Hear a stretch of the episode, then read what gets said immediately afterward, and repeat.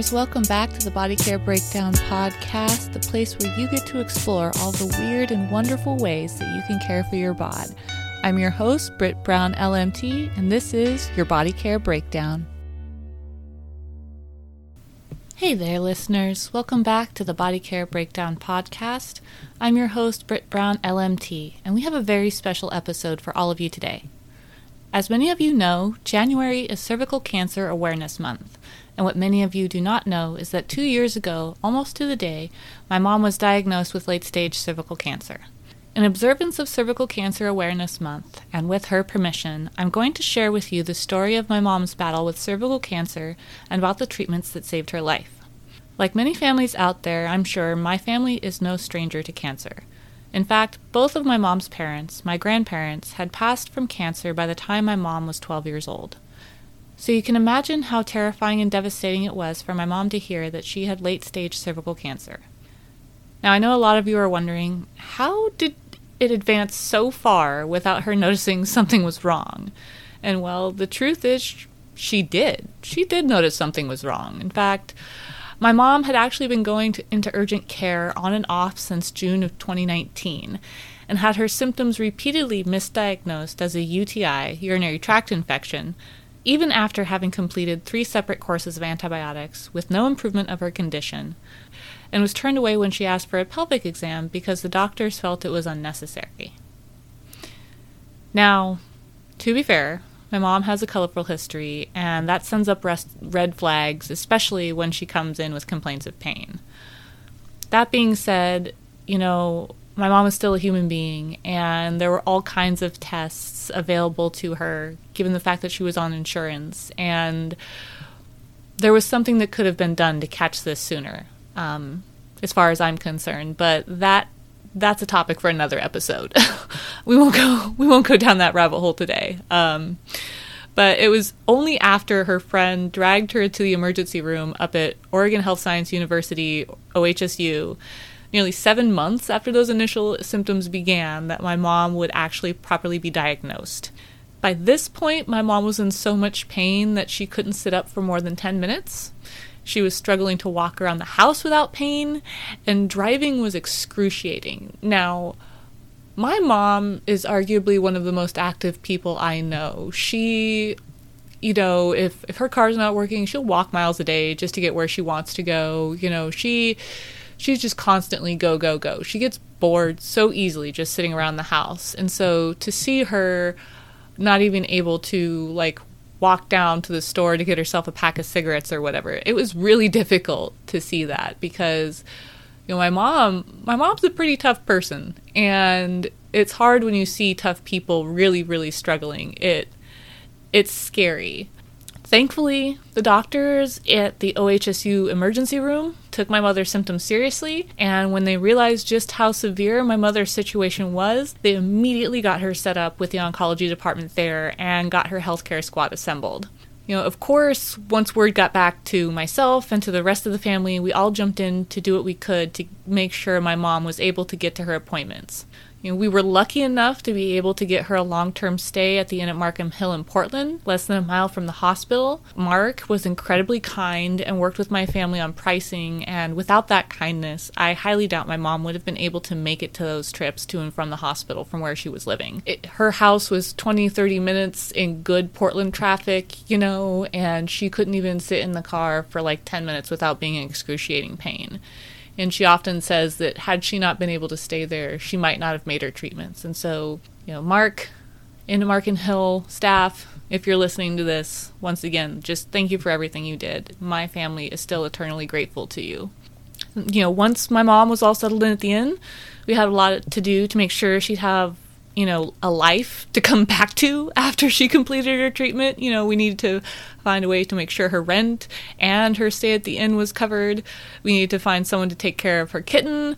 We needed someone to help her with grocery shopping. And, you know, once she was done with treatment, we really wanted to move her into a better apartment because where she was she was staying with a friend in a smaller room and it just it wasn't the best situation for her and so we wanted to get her something that was just going to be a little bit more comfortable until she could fully return back to her life and just do whatever she wanted to do.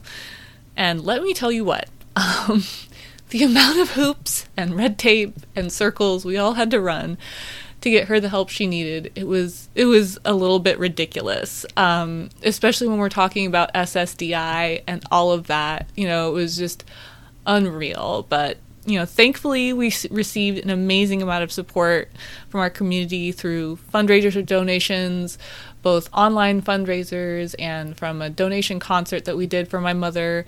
So we were able to make sure that not only her rent was covered, but that her stay at the inn was covered. She was able to get the medicines that she needed and the little extra groceries that she needed. Anything that she wanted, we were able to get for her to make sure that she was comfortable through the help of just the hearts of all of our loved ones and friends and family within our community. And without that, we I don't know what we would have done. We were really really struggling. Like I said, there was so much red tape. We didn't. My mom didn't actually even get her SSDI covered until like fall of last year. So I mean, if that tells you anything about like how long it would have taken and how kind of screwed she would have been without the help of everyone, it's just I can't explain to you how how amazing that was to receive that amount of support with that help there, even on her darkest days, you know, she was able to find reasons to keep fighting. She was able to reach out and get support, and someone was always there to just say, Hey, you've got this. I've got your back. Do you need anything? Life sucks. We know, but we love you.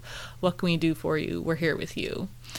And without the quick actions taken by the doctors at OHSU and the support from, you know, our loved ones as well through my mom's healing journey, everything could have been a lot different, and she might not have made it. But she did make it largely in part due to the kind, patient, and compassionate care plan my mother's healthcare team set her up on. You know, my mom had a lot of struggles getting her pain meds right. You know, some made her sick, some made her feel really loopy, some she was allergic to. But finally, they were able to find something that really worked for her long term, that they didn't have to constantly change, that didn't make her loopy, that had minimal side effects, and that really worked for her. And, you know, my mom is a, a nice lady, but when she's in pain, like a lot of us, you know, she can get really difficult to work with. And she was definitely had some hard days, which, you know, any of us would have had those hard days if we were in her position. And her healthcare team, especially Doctors Khan and Doctors Payovic, were so incredibly kind and patient with her. And they just rolled with the punches and really walked her through everything step by step, really held her hand when she was scared. And you know, she attributes a lot of her success and her treatment and her therapy to them. And again, so without those people, I don't think, you know, my mom's healthcare recovery could have just looked a lot different had she not had the right team, had she not had that dedication, that patience, that care. You know, my mom being the kind of person she is, she might have just said, screw it all, and just went home, you know, and I'm I'm just glad that she didn't and I'm glad that she had a healthcare team that was there to really just be there for her and hear her and meet her where she was at. Um, as of now, you know, it's January 2022. It's been two years since my mom started her cancer treatment. Uh, they started her on the usual chemo radiation combo, and after that, they started her on a treatment that was wholly new to me at the time of my mom's diagnosis. Um, this treatment is called brachytherapy. And for my mother's condition, you know, the stage that it was at, the hybrid brachytherapy that's offered at OHSU was just nothing short of remarkable. Because you see, when my mom had initially finished up with her first round of chemo radiation therapy, the main bulk of the tumor was still there on her cervix. And so the brachytherapy allowed the doctors to more directly deliver radiation to that tumor without continuing to adversely affect the surrounding tissues and organs, enabling my mother to have a much speedier and healthier recovery overall. Now, for those of our listeners out there who are as unfamiliar with the process of brachytherapy as I was, the OHSU Knight Institute outlines brachytherapy outlines, excuse me, outlines the brachytherapy process as follows. In brachytherapy, tiny radioactive implants in the shapes of seeds, capsules, or pellets are placed in the tumor via interstitial brachytherapy or nearby via intracavitary brachytherapy. Treatment can be temporary, with your doctor removing the implants after treatment, or it can be permanent, with the material staying in place. It's okay for the material to stay in place because you know the radiation is dispersed over time and it starts out as low and it's lower and lower and lower you know don't worry you're not going to be walking around like some you know radioactive thing and affecting folks around you. That's that's not what happens there. It, it's perfectly safe. If you have more questions, you can look at this online. There's more about this article at the OHSU Knight Center Institute. So if you Google brachytherapy, it'll come up for you. Um, feel free to kind of look to, into all of that and the safety precautions a bit more if you would like. Um, OHSU also happens to offer a hybridized brachytherapy method in which devices that are a combination of the intracavitary and the interstitial brachytherapy are used. For example, doctors can place a device in the in the body cavity and then needles on that device can be then be inserted into the tumor. So through that device, they can then insert those little pellets or seeds into the device, and then that device will then slowly release the radiation. From my understanding. OHSU was actually the first center in the U.S. to use the Geneva, the hybrid Geneva applicator. It's their own thing, and it's used specifically, you know, or especially when treating cervical cancers. OHSU also happens to be the only center in Oregon that offers MRI guided brachytherapy, which allows the doctors to both plan and perform that procedure a lot more accurately because they can see exactly where that tumor is and exactly where they want to place the device. So it's really, really accurate. Um, what all of this means is that my mom was basically in the most capable hands in Oregon as far as you know onco- as far as oncology units go, and she was able to take full advantage of the care offered there. Um, I've never felt so grateful to live in the state that I live in, and I've never been more happy that my mother lives in Portland because, again, without access to those treatments, her healing journey would have been drastically different. Um, I just, I can't even imagine.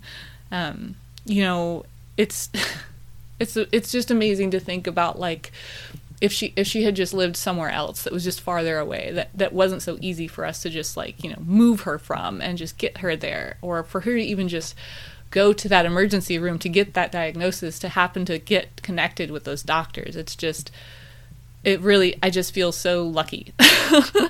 Um, we, we all really do. Um, and you know after completing her brachytherapy my mom you know she experienced the usual side effects which for those of you who don't know what they are they're inflammation you know painful urination some discomfort with movement. You know my mom would often say you know i still feel so much better than i did when all of this started. Oh my god. She would say that all the time and it, it made a lot of sense because at her last MRI appointment, I think it was in August, you know, there were there were no signs of her tumor at all. Her treatment had worked. She, you know, all that was there was, you know, the minimal scarring which we knew was going to be there. There was a little bit of, you know, like just basically all that was left was just healing from the surgery. There wasn't a tumor there, you know. She has another MRI scan coming up in March and, and even though we don't necessarily know how these things are going to go. You know, the way that my mom's been feeling, you know, she's been feeling well enough to go back to work part time. She's feeling less pain with movement overall. You know, she just she just hasn't been having any of the symptoms that she had before. We're feeling really confident that her MRI scan is going to be clean again. And again, I just when I look back on my mom's journey, on the timing of all of it all, I just I can't help but be in awe of how lucky we've been. You know, it was January of 2020 when my mom got her diagnosis, and we were all under pandemic lockdown a month and a half after. Um, if we had discovered her cancer just that much later, who knows how long it would have been before she started her treatment, or if there would have been a room available at the end of Markham Hill, or if her cancer would have been too far gone for the brachytherapy to work. And, you know, we might not have been able to even have all the support that we did have at the beginning simply because of the lockdown.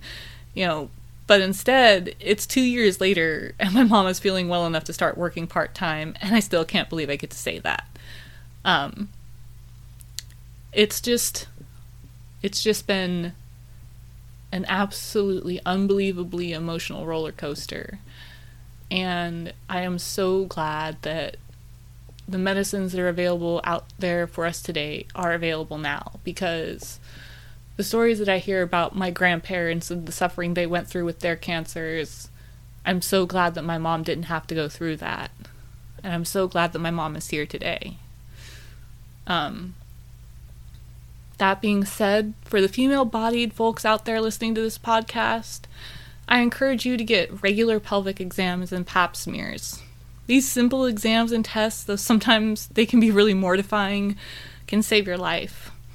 If the thought of getting a pap smear or a pelvic exam causes feelings of discomfort or trauma or body dysmorphia, I encourage you to reach out to your community of healthcare professionals for support. Let them know your how you're feeling and if need be, ask them to refer you to someone who's experienced in working with your specific set of needs. You are the captain of your healthcare journey. You can steer that baby wherever you need it to go, and you get to decide who is a part of your healthcare crew. If you're on a budget and don't have insurance, or if you just want to support an amazing organization, I encourage you to reach out to Planned Parenthood. They offer pap smears, pelvic exams, STI testing, and they go above and beyond to bring healthcare services to underprivileged individuals and families. That concludes our podcast episode for today, folks. As always, thanks for listening in. It's been a pleasure. Be well. The Body Care Breakdown podcast is sponsored by WellGo Tiny Spa, Eugene's newest mobile spa. WellGo Tiny Spa offers a variety of in home massage and spa services featuring local and organic products, like massage oils from Sacred Earth Botanicals and essential oils from Mountain Rose Herbs. Book online today at wellgotinyspa.com and use promo code BREAKDOWN to receive 10% off your next 90 minute in home massage service having a blast learning all about the weird and wonderful ways you can care for your bod, then please consider subscribing to the Body Care Breakdown Patreon account. As a patron, you'll gain access to exclusive content, our private Facebook group, and you can earn points to exchange for rad rewards like merch and a free consultation with yours truly. If you have questions, comments, concerns, or feedback for our podcast, or if you'd like to be featured or sponsor our podcast, please reach out to bodycarebreakdown at gmail.com. And as always, be well.